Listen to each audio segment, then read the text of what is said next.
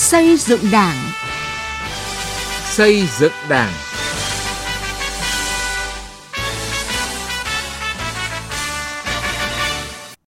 Thưa quý vị và các bạn, chương trình xây dựng Đảng hôm nay xin chuyển đến quý vị và các bạn những nội dung sau. Dân là gốc, là trung tâm và là chủ thể của sự đổi mới phát triển đất nước, điểm nhấn quan trọng trong dự thảo văn kiện trình Đại hội Đảng lần thứ 13. Vấn đề dân tộc trong dự thảo văn kiện và những ý kiến của ông Lù Văn Que, Ủy viên Đoàn Chủ tịch Ủy ban Trung ương Mặt trận Tổ quốc Việt Nam, nguyên Phó chủ nhiệm Ủy ban Dân tộc Trung ương.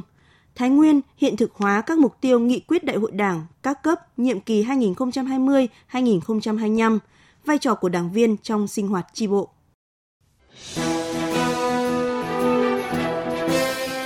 Từ nghị quyết đến cuộc sống.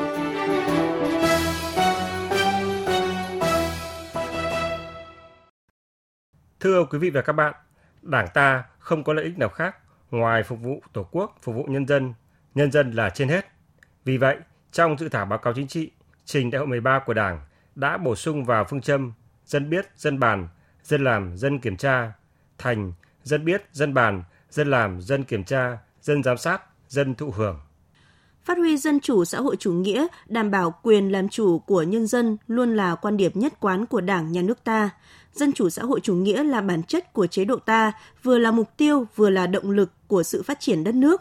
Trong quá trình lãnh đạo đất nước, Đảng ta luôn tập trung cao cho việc xây dựng và hoàn thiện từng bước nền dân chủ xã hội chủ nghĩa, đề cao vai trò chủ thể của người dân trên tất cả các lĩnh vực. Trong dự thảo các văn kiện trình đại hội 13 của Đảng đã bổ sung bài học quý về nhận thức và phát huy vai trò của dân trên quan điểm dân là gốc, nhân dân là trung tâm, là chủ thể của công cuộc đổi mới, mọi chủ trương chính sách phải xuất phát từ nguyện vọng, quyền và lợi ích chính đáng của nhân dân.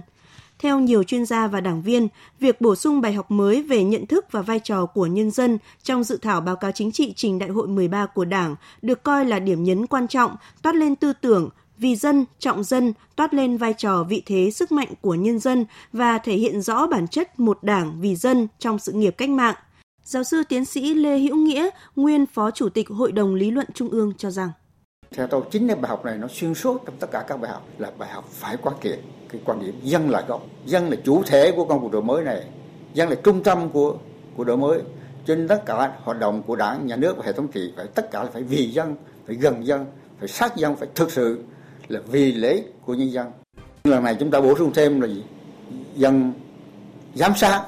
và dân thụ hưởng này. Đây là những cái tư tưởng là có cái sự phát triển so với cái văn kiện đại hội 12 thì có sự, sự phát triển hơn. Ông Võ Tấn Tài, Phó Chủ tịch Thường trực kiêm Tổng Thư ký Liên hiệp các tổ chức hữu nghị tỉnh Đắk lắc nguyên vụ trưởng vụ dân tộc tôn giáo, Ban chỉ đạo Tây Nguyên cho biết, ông rất tâm huyết với dự thảo báo cáo chính trị trình đại hội lần thứ 13 của Đảng vì đã đề cập toàn diện tình hình đất nước, đặc biệt là 5 năm thực hiện nghị quyết đại hội 12 cũng như tổng kết thành tiệu sau 35 năm đổi mới của đất nước ta, đặc biệt trong đó có nội dung phát huy dân chủ của nhân dân, bởi suy cho cùng, mọi thành tiệu công cuộc đổi mới chính là do nhân dân ta dưới sự lãnh đạo của Đảng xây dựng nên. À, văn kiện lần này đề cập đến à, vấn đề tất cả là chung sức chung lòng và đại hội cũng nêu vấn đề mới. Mọi cái đường lối chủ trương chính sách của đảng được phải được thực hiện bằng việc là dân biết dân làm à, dân kiểm tra. À, bây giờ thì đảng bổ sung thêm đó là dân giám sát và dân được thụ hưởng. Tôi cho đó là một cái đánh giá đúng đắn và một cái suy nghĩ đúng đắn để mà phát huy sức mạnh của toàn dân tộc trong cái việc là thực hiện thắng lợi công cuộc đổi mới cũng như nghị quyết của đảng đề ra. Việc bổ sung bài học kinh nghiệm và phát triển thêm nội dung mới về phát huy dân chủ là xuất phát từ thực tế nhằm khắc phục những hạn chế, thiếu sót, vừa phát huy những thành tựu đã đạt được trong tiến trình lãnh đạo xây dựng và phát triển đất nước trong giai đoạn đổi mới vừa qua của Đảng. Trung tướng Khuất Duy Tiến, Phó chủ nhiệm câu lạc bộ Thăng Long nhận định. Từ đại hội 6 cho đến nay nhá, 7 kỳ đại hội, năm 7, 35 năm mà đến bây giờ vẫn có những những đảng viên cán bộ từ cao cấp đây này trở xuống này, mắc những sai lầm. Tức là không lấy dân làm gốc không gần dân xa dân. Phó giáo sư tiến sĩ Phạm Văn Linh, Phó Chủ tịch chuyên trách Hội đồng Lý luận Trung ương cũng cho rằng. Cái này nó cũng là từ cái thực tiễn của đất nước. À, làm sao nó gắn bó à, cái vai trò của người dân đúng như là cái cái cái cái chủ trương cái quan điểm nhất quán của chúng ta lấy dân làm gốc lấy dân làm trung tâm à, dân là là nhân dân là trung tâm của cái cái cái cái cái cái, cái sự nghiệp à, đổi mới và phát triển của đất nước nhấn mạnh sức mạnh và vai trò của nhân dân cũng như phát huy hơn nữa quyền dân chủ của nhân dân, lấy người dân là chủ thể của công cuộc đổi mới được đảng viên và nhân dân ghi nhận đánh giá cao. Bà Bùi Thị Hòa, Phó Chủ tịch Hội Liên hiệp Phụ nữ Việt Nam nhìn nhận, việc bổ sung hai thành tố dân giám sát, dân thụ hưởng là sự phát triển cả về tư duy lý luận và thực tiễn,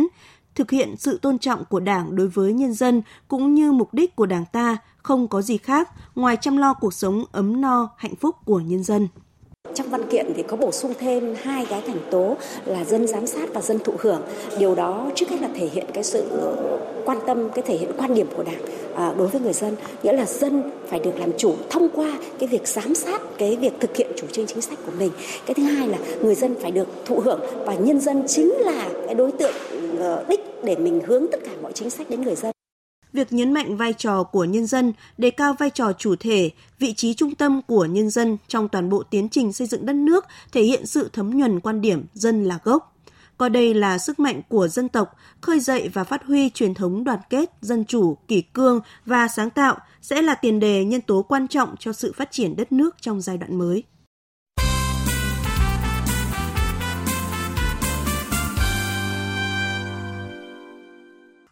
Thưa quý vị và các bạn, dự thảo báo cáo chính trị trình đại hội 13 của Đảng, phần nói về dân tộc đề cập khá toàn diện kết quả thực hiện chính sách với dân tộc miền núi cũng như định hướng nhằm đảm bảo quyền phát triển bình đẳng giữa các dân tộc. Tuy nhiên, dự thảo chưa xác định rõ vị trí của vấn đề dân tộc, chưa toát lên các giải pháp đẩy nhanh sự phát triển của các dân tộc thiểu số. Đó là nội dung góp ý của ông Lù Văn Que, Ủy viên Đoàn Chủ tịch Ủy ban Trung ương Mặt trận Tổ quốc Việt Nam, nguyên Phó chủ nhiệm Ủy ban Dân tộc.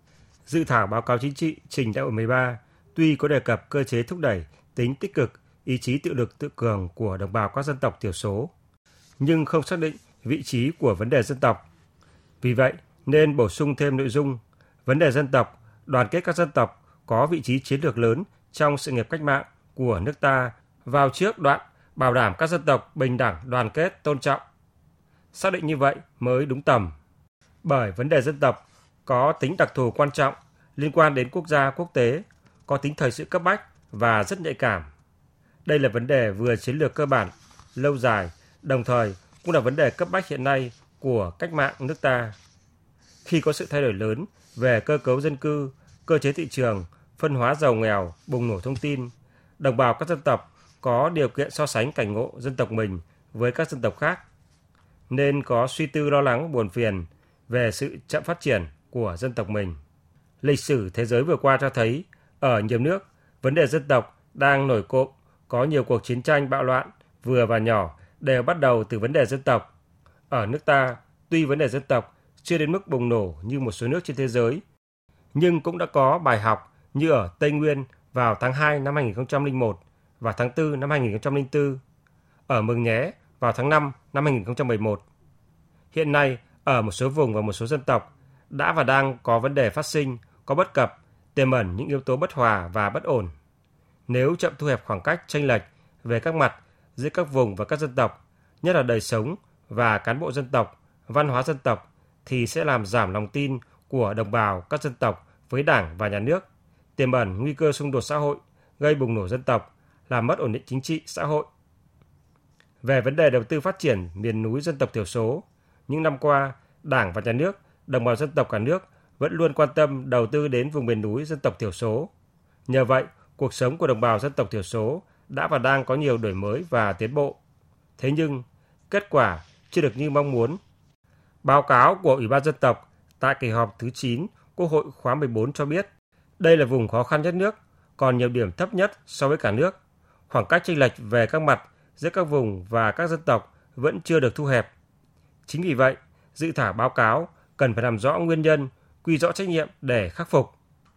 Hướng đến năm 2045, kỷ niệm 115 năm ngày thành lập Đảng và 100 năm ngày thành lập nước, đồng bào các dân tộc thiểu số sẽ có chỗ đứng ở vị trí xứng đáng hơn.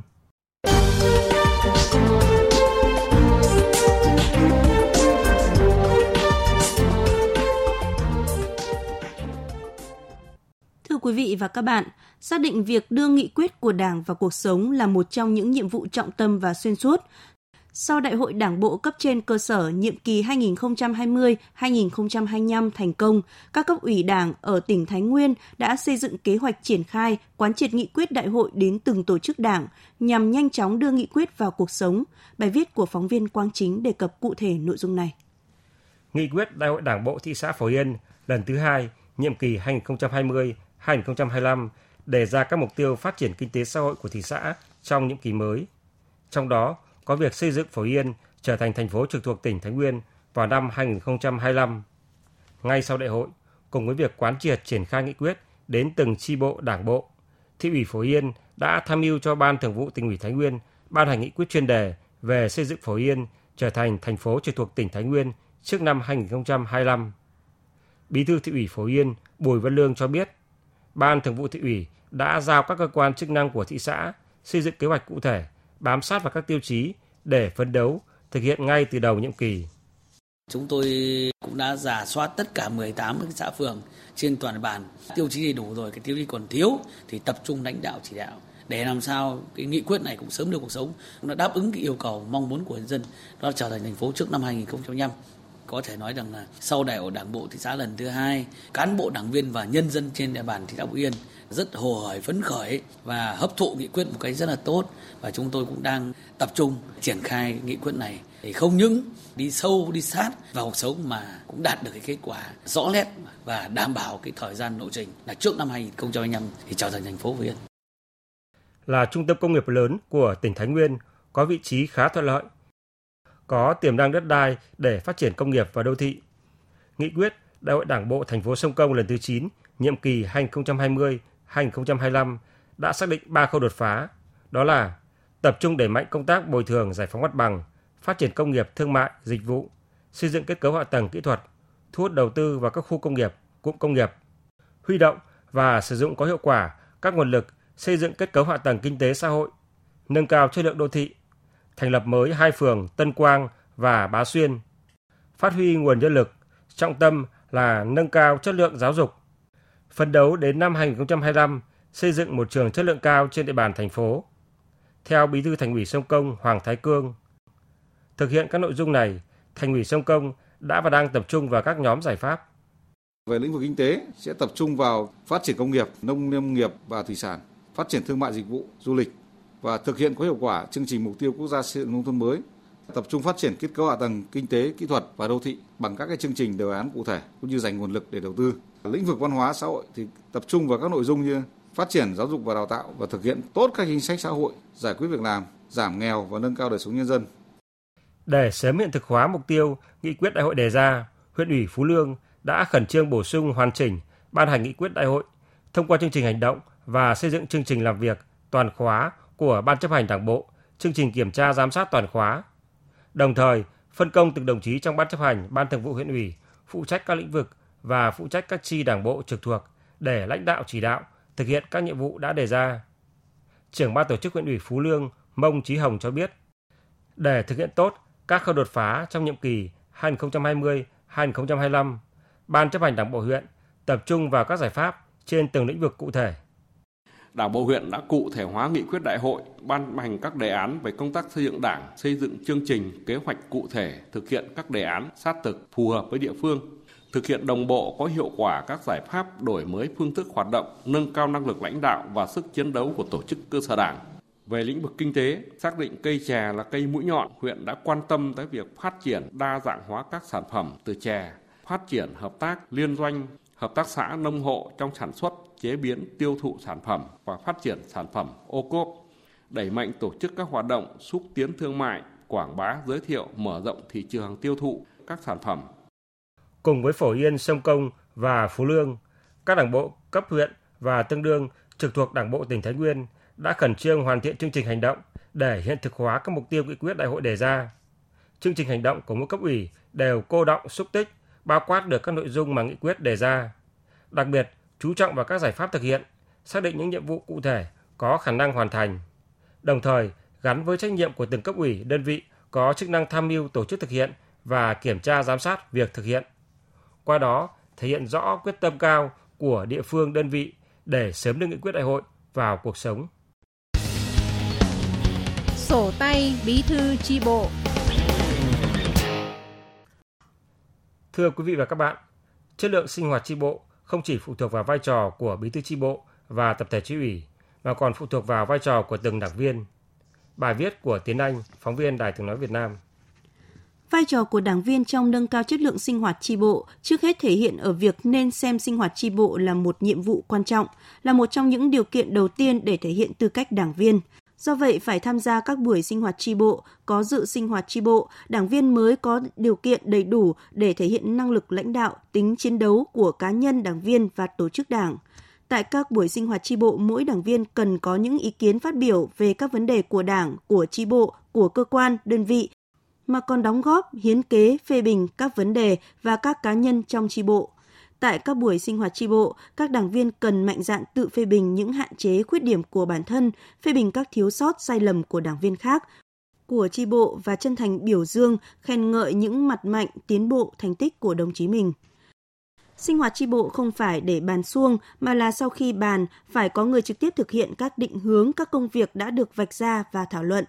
Với tinh thần tiên phong gương mẫu, các đảng viên phải mạnh dạn nhận các nhiệm vụ được phân công trong điều kiện cụ thể của mình, năng lực, thời gian, hoàn cảnh cụ thể.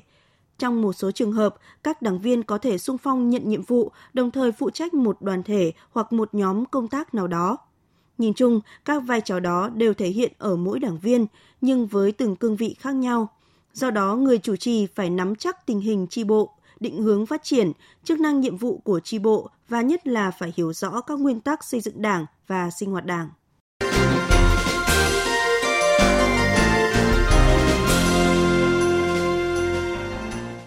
Đến đây thì thời lượng của chương trình xây dựng đảng cũng đã hết. Cảm ơn quý vị và các bạn đã quan tâm lắng nghe.